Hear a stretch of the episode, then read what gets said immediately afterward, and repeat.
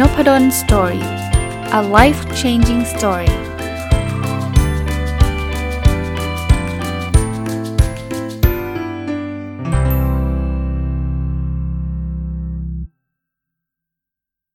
สวัสดีครับ ยินดีต้อนรับเข้าสู่นพดล Story Podcast นะครับ ก็วันเสาร์นะครับ ยินดีต้อนรับเข้าสู่รายการผู้ประกอบการวันหยุดหรือ Weekend Entrepreneur นะฮะ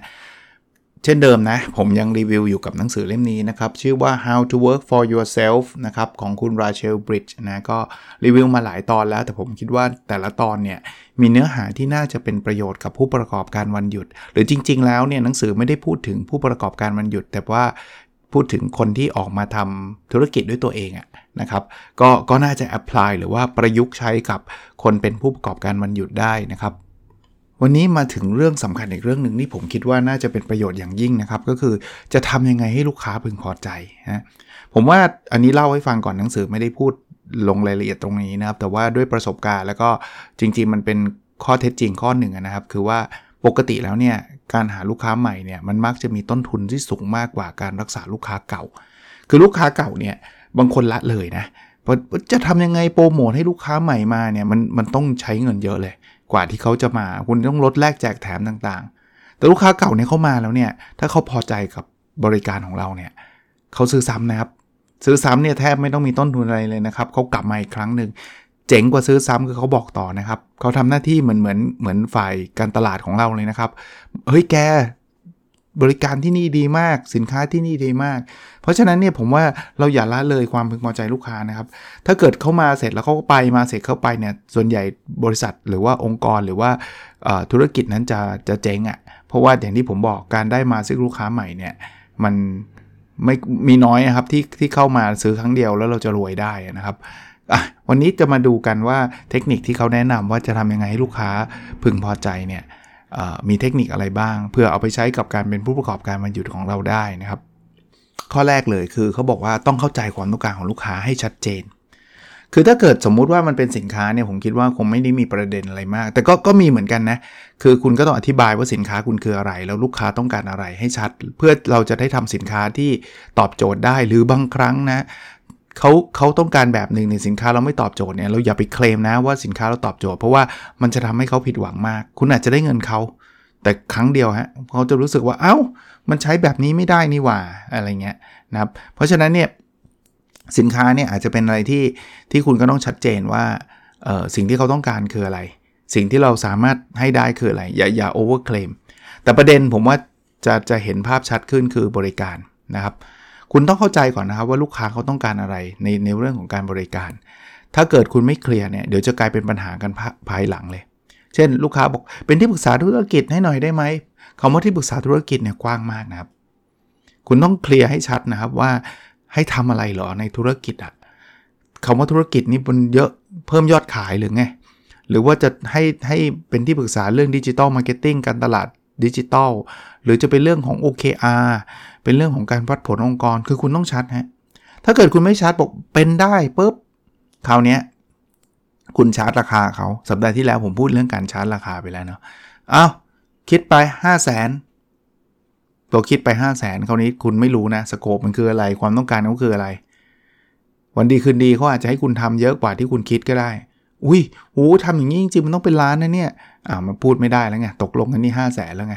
อย่างเงี้ยคือคุณไม่เข้าใจ หรือ เลวร้ายกว่านั้นนะ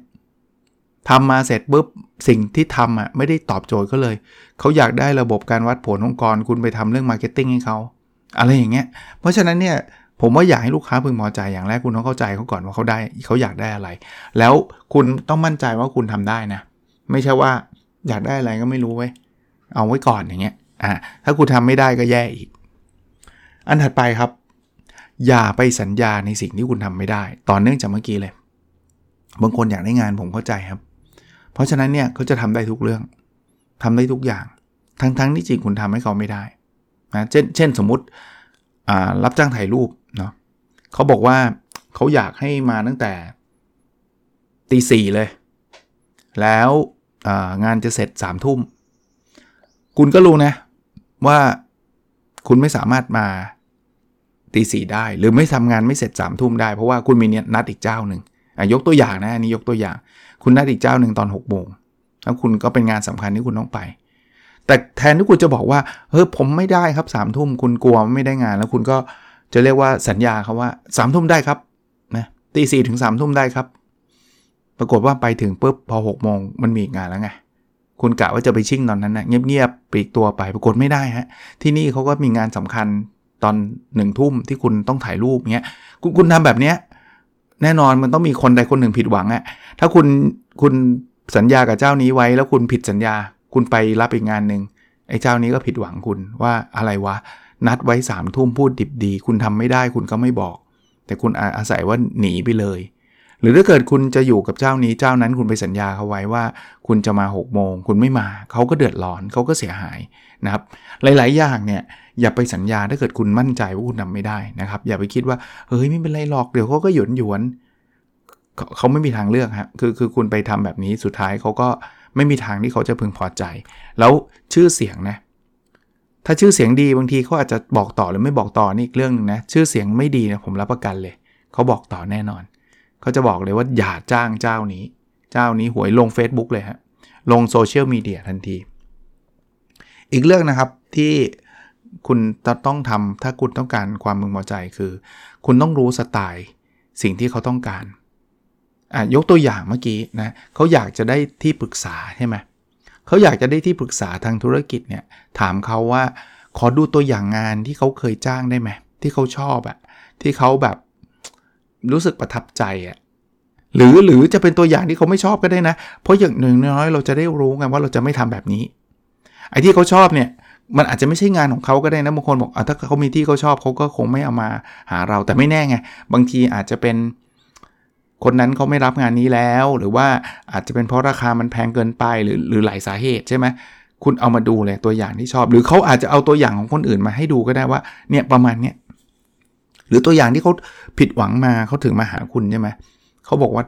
เนี่ยเคยจ้างอันนี้เท่านี้แล้วมันแบบแย่มากไหนขอดูตัวอย่างแย่หน่อย คุณจะได้ไม่ทำซ้ำ ไม่งั้นเดี๋ยวคุณทำไปทำมาเหมือนเหมือนเจ้าที่เขาด่าอยู่เนี่ย เราก็เสียเวลาเราเสียชื่อเสียงเราด้วยเนาะแต่แต่พอมาถึงปุ๊บถ้าเกิดคุณเห็นตัวอย่างแล้วคุณรู้สึกว่าคุณทำไม่ได้ ก็กลับไปข้อเมื่อกี้ก็อย่าไปสัญญาว่าทำได้ คุณก็บอกสไตล์คุณแบบว่าคุณจะทำแบบไหนนะครับ แต่เงี้ยมันคือคือคือตัวอย่างที่ดีหรือถ่ายรูปเมื่อกี้ฮะถ้าเกิดบอกอยากให้ถ่ายแบบสวยๆนะสวยเนี่ยคุณเอาเอาเอารูปที่คุณชอบมาให้ดูหน่อยดิสมมติถ่ายรูปแต่งงาน คุณมีรูป ที่เพื่อนๆเขาถ่ายแต่งงานแล้วคุณรู้สึกประทับใจปะถ้าเอามาให้ดูเป็นโทนเนี่ยเราจะได้พอเห็นว่าอ๋อคนนี้ชอบสไตล์แบบนี้ชอบนุ่มๆ ชอบภาพแบบไหนแนวไหนอะไรเงี้ยเราเราเราจะได้รู้ แล้วถ้าเกิดเราทำได้เราก็จะได้ทำตามเขา แต่ถ้าเกิดมันไม่ใช่สไตล์เราหรือเราทำไม่ได้เราจะได้บอกเขานะครับ อีกเรื่องที่ที่ชัดเจนมากคือการสื่อสาร การสื่อสารเนี่ยจะทำให้ลูกค้าพึงพอใจ หรือถ้าเขาไม่พึงพอใจ มันจะลดความโกรธของเขาลงได้ คุณจะทำอะไรเมื่อไหร่อย่างไร คุณสื่อสารให้เขาชัดเจนนะครับพอพอมีการสื่อสารแล้วเนี่ยเราจะเริ่มลูกค้านะเขาจะเริ่มรู้สึกเบาใจว่าไอ้นี่มันไม่ทิ้งงานแน่ๆทำอะไรไปไปเมื่อไหร่แล้วเขาบอกเรา เขาก้าวหน้าไปยังไง เขาติดขัดอะไรยังไง เขามีการวางแผนล่วงหน้าแล้วรู้สึกว่าเขาเป็นมืออาชีพ ในกรณีที่เราไม่พึงพอใจเราโทรไปหาปุ๊บรับสายเรา ตอบกลับ พยายามที่จะแก้ไข หรืออย่างน้อยๆสื่อสารบอกบอกให้เราเข้าใจว่า step ที่ต้องทำหลังจากนี้คืออะไร อย่างเงี้ยเราจะเราจะรู้สึกอุ่นใจ แล้วบางทีก็รู้สึกประทับใจด้วยนะทั้งที่จริงแล้วเหตุการณ์ที่เกิดขึ้นกับเราเนี่ยอาจจะไม่ค่อยดีเท่าไหร่ อย่างเช่นนะผมยกตัวอย่างคอมพิวเตอร์ผมเสียเนี่ยผมโทรไป call center ถ้า call center ไม่เคยรับสายผมเลย หรือว่าติดต่อยากมากเนี่ยผมเซ็งแหละ แต่ถ้าเกิด call center อีกอีกที่หนึ่งเนี่ยรับสายแล้วบอกวิธีการแก้ไขทันที สื่อสารให้ผมทราบ หรือถ้าเขายังแก้ไม่ได้เขาจะบอกเลยจะโทรกลับภายในระยะเวลา 1 ชั่วโมง 2 ชั่วโมงอะไรเงี้ยทุกอย่างเป็นไปตามสิ่งที่เขาพูดเนี่ยอุดใจ แล้วก็บางทีก็ประทับใจว่าเออไอ้ที่นี่เขาดีเนาะอะไรเงี้ยต้องต้องรู้จักการสื่อสาร อีกอันครับที่เป็นทิปส์ที่หนังสือเล่มนี้เขาให้ไปนะครับเขาบอกว่าเมื่อไหร่ก็ตามที่เรารับลูกค้ารายใหม่เนี่ยจำไว้ว่าเราต้องใช้ความพยายามมากเป็นพิเศษเสมอ ถามว่าทำไมต้องพยายามมากกว่าลูกลูกค้ารายเดิมๆ เพราะเรายังไม่รู้ความต้องการเขา เรายังไม่รู้สไตล์เขา เรายังไม่รู้โทนเขา เรายังจับทางเขาไม่ถูกอะ่ะ เพราะฉะนั้นเนี่ยเราต้องคุยกับความต้องการเขาเยอะนิดนึง แต่ถ้าลูกค้าเดิมๆที่เราเคยทำธุรกิจมาด้วยกัน หรือว่าสมมติจ้างถ่ายรูปเนี่ยครั้งนี้เป็นครั้งที่ 20 แล้ว คุณจะรู้สไตล์อยู่แล้วว่าคนเนี้เขาชอบแบบไหนยังไง มันก็จะใช้เวลาน้อยหน่อย แต่ไม่ได้บอกให้ละเลยเขานะครับ เราก็ทำเต็มที่เหมือนเดิม แต่เราเราเรียกว่าคุ้นเคยกันแล้วว่าเขาแบบชอบแบบไหนยังไงอะมันก็ไม่ต้องพูดกันเยอะ แต่ถ้าเกิดคนใหม่เขามาจ้างคุณไปถ่ายรูปเนี่ยคุณต้องคุย คุณต้องดู คนนี้เป็นยังไงเขาเขาต้องการอะไรนะครับ อีกเรื่องนะครับพยายามช่วยเหลือเขาบางอย่างเนี่ยผมผมรู้ครับมันมีขอบเขตของงานอยู่ เราก็ไม่ใช่ว่า จะต้องโดนเขาเอารัดเอาเปรียบเสมอ แต่บางอย่างช่วยได้ช่วยเถอะ นะ เช่นสมมุตินะเขาบอกว่าขอโทษทีเคยนัดไว้ประมาณสมมุติห้าโมงเช้า 10 11โมงจนถึงบ่ายสี่แต่พอถึงบ่ายสี่แล้วมันยังไม่เสร็จอะขอต่อยสักครึ่งชั่วโมงได้ไหมอย่างเงี้ยคือให้ไปเถอะคือมันไม่ได้แบบโหไม่ได้ครึ่งชั่วโมง ผมต้องชาร์จคุณเพิ่ม ทั้งหมด 250 บาทอะไรเงี้ยคือบางอย่างมันไม่ต้องเป๊ะขนาดนั้นครับ ถ้าเราช่วยได้เนี่ยเขาประทับใจนะครับ เขาประทับใจ บางอย่างบางบางบางเรื่องอาจจะไม่ใช่ scope ของเราสักทีเดียว แต่เราก็รู้สึกว่ามันก็ไม่ได้หนักหนาเท่าไหร่ ที่เราจะเพิ่มเติมที่เราจะช่วยเขา ตัวอย่างผมนะ ผมไป run workshop เรื่อง KPI เรื่อง OKR เนี่ยก็จะมีบ้างบางครั้งที่ผู้ประกอบการที่ที่ให้ผมไปบริษัทที่ให้ผมไปเนี่ยมันไม่สามารถสรุปจบได้ตามเวลาที่กำหนด ผมก็ไม่ได้ถึงกับแบบว่าอ่างั้นอยู่ถึงตีตีสามเลยไม่ได้ไม่ได้ไกลขนาดนั้นนะแต่ผมก็ยินดีว่าเอ้ยเอาให้มันจบเขาก็เกรงใจผมนะบอกอาจารย์ คือมันมันเลทไปนิดนึงอาจารย์ต้องรีบไปที่อื่นหรือเปล่า ถ้าผมเป็นคนที่เป๊ะนะ ผมก็บอกว่าต้องไปแล้วครับ เพราะว่ามันหมดเวลาแค่นี้ครับก็ก็ก็เขาก็คงมันก็แฟร์มันก็เข้าใจก็ตกลงกันแล้วว่าเราจะเลิก4ี่โมง แต่ว่าผมคิดว่าเขาคงไม่ประทับใจเท่าไหร่ ผมบอกไม่เป็นไรครับ มันเหลืออีกไม่เยอะ เดี๋ยวผม จะได้ช่วยสรุปให้ได้เลย อย่างเงี้ยมันก็จะมีความประทับใจกันมากขึ้นว่าแบบแหมเขาไม่ได้แบบทิ้งเลยถึงเวลาทิ้งเลยอะไรเงี้ยก็ถ้าช่วยได้ก็ช่วยนะครับแต่ก็เน้นนึงนิดนึงก็ไม่ใช่ว่าช่วยซะจนแบบโอ้โหอาจารย์เออช่วยมา run workshop ให้เราฟรีอีก 20 ครั้งได้ไหมอะไรมันก็ไม่ใช่ไง มันก็เกินเกินเลย scope อยู่นะอะคราวนี้มาถึงอีกเรื่องที่สำคัญมาก ๆ คืออะไรก็ตามนะ คุณต้องทำให้ทัน เส้นตายที่เขาขีดไว้ เพราะฉะนั้นเราต้องคุยกันก่อนนะงานนี้ต้องการเมื่อไหร่อย่างไร แล้วเมื่อคุณสัญญาแล้ว พยายามรักษาคำสัญญา อย่าแบบเออเลื่อนหน่อยได้ไหมอะไรเงี้ยเขาไม่ประทับใจเพราะนั้นถ้าเกิดสัญญาว่าวันไหนแล้วคุณส่งวันนั้นหรือก่อนวันนั้นได้สุดยอด อันนี้คือคือคือเรื่องราวที่สำคัญมาก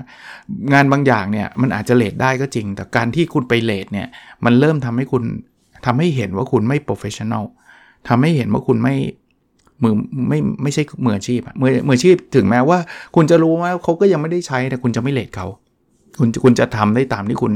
บอกไว้ว่าเสร็จเมื่อไหร่ก็เมื่อนนั้นนะครับเอองานบางอย่างเลื่อนไม่ได้ งานแต่งงานเขาจ้างคุณไปถ่ายรูป เออพี่ผมแบบเหนื่อยว่าพี่พี่แต่งวันอื่นได้ไหมอย่างเงี้ยมันไม่มีโดนด่าเลยครับ แต่งวันอื่นแล้วเขาเราบางทีมันก็ไม่ได้แบบถ้าคุณมาเลื่อนเขาใกล้ๆเนี่ยนะเขาเดือดร้อนหนักนะ สมมุติว่าวันนี้งานแต่งวันนี้หกโมงเย็นวันนี้แล้วคุณมาเลื่อนตอน5้าโมงเย็นคุณโทรไปหาเจ้าบ่าวเจ้าสาวอะโทษทีครับ ผมไปไม่ได้แล้วเพราะว่า ผมติดตีแบตอะไรเงี้ยคือแบบอะไรวะ นึกออกไหมคือคือไม่ใช่ไม่ใช่งานแบบเล่นๆนะเว้ยอะไรเงี้ย เพราะฉะนั้นเนี่ยพยายามฮะเราต้องทำได้ตามเส้นขอบเขตงานแล้วก็เวลาที่เรากำหนดไว้นะครับ อีกเรื่องนะ คือถ้าทำอะไรเพิ่มให้ได้ทำเพิ่มได้โดยที่เขาไม่ต้องร้องขอ โดยไม่ต้องร้องขอนะ อันนี้เราเพิ่มให้เอง แถมให้เองนะครับ ถ้าเราทำได้นะ แล้วเราไม่ได้มีต้นทุนอะไรมากมายเนี่ย มันสร้างความประทับใจมหาศาลเลย วันก่อนอ่านหนังสือเล่มไหนไม่รู้อะที่เขาเขียนผมผมว่าผมรีวิวไปแล้วด้วยนะมั้ยถ้าถ้าจำไม่ผิดที่เขาบอกว่า 5%ที่เพิ่มขึ้นเนี่ยบางทีมันมีความประทับใจมากกว่าไอ้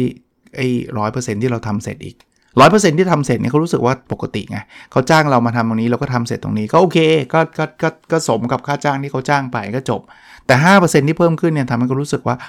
ว้าว คนนี้นี่แบบสุดนะ เพราะฉะนั้นเนี่ยจะจะเป็นเรื่องไหนก็ตามนะ สมมติสมมติยกตัวอย่าง คุณทำงานที่ปรึกษาตามสโคปคุณเลย แต่คุณแถมวิเคราะห์งบให้ให้ด้วยเนี่ยยกตัวอย่างนะครับ คุณรู้สึกว่างานมันจบแล้วแหละงานที่คุณส่งจบแล้วแหละแต่ว่าเดี๋ยวผมทำเพิ่มตรงนี้ให้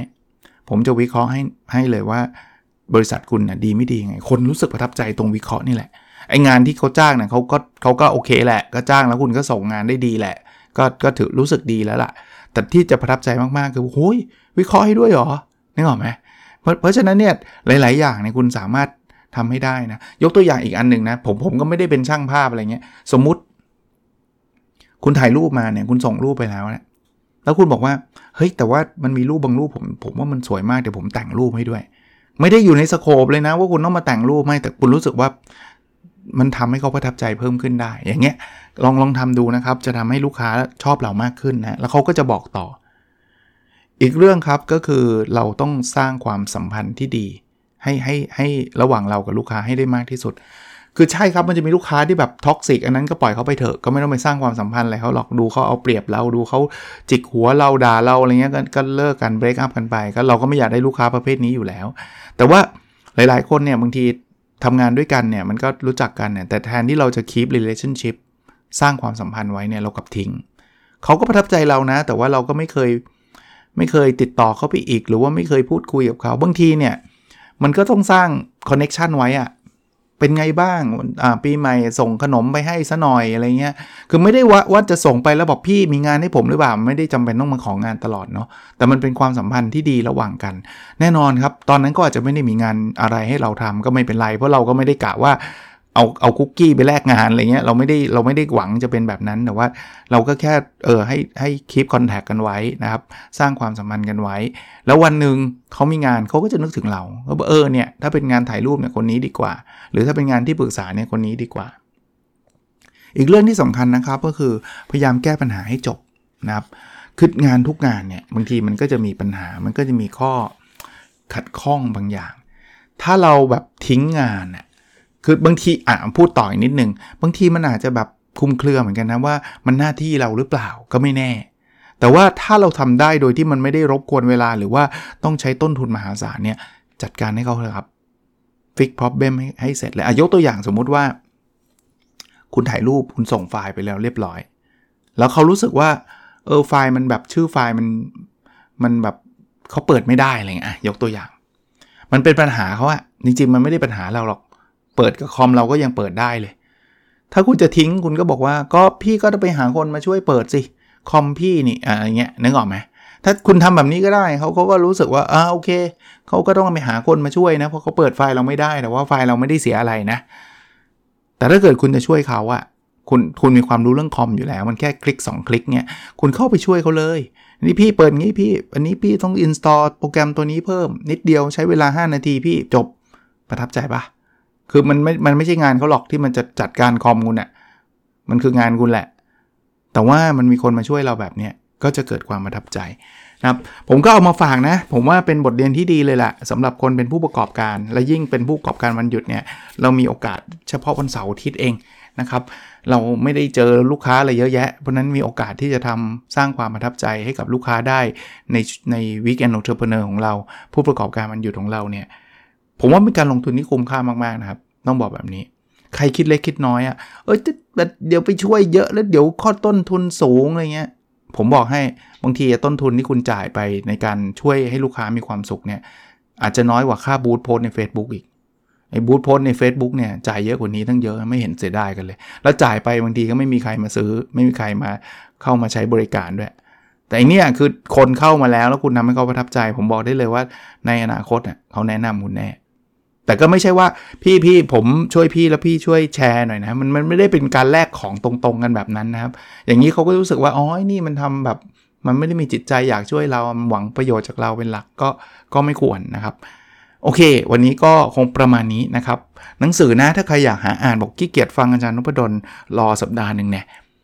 หาอ่านได้ผมเข้าใจว่ายังไม่มีแปลไทย แต่ไม่รู้จะแปลหรือเปล่านะครับ How to Work for Yourself ของคุณราเชลบริดจ์นะครับ ผมซื้อมาจากคิโนคุนิยะนะครับ อ่านซื้อมาสักปีหนึ่งแล้วมั้งอ่านจบมานานแล้วล่ะ แต่ก็ทยอยหยิบบทแบบเนี้ยมาเล่าให้ฟังในรายการผู้ประกอบการมันหยุดนะครับ โอเคครับ แล้วเราพบกันในพิสดถัดไปนะครับ สวัสดีครับ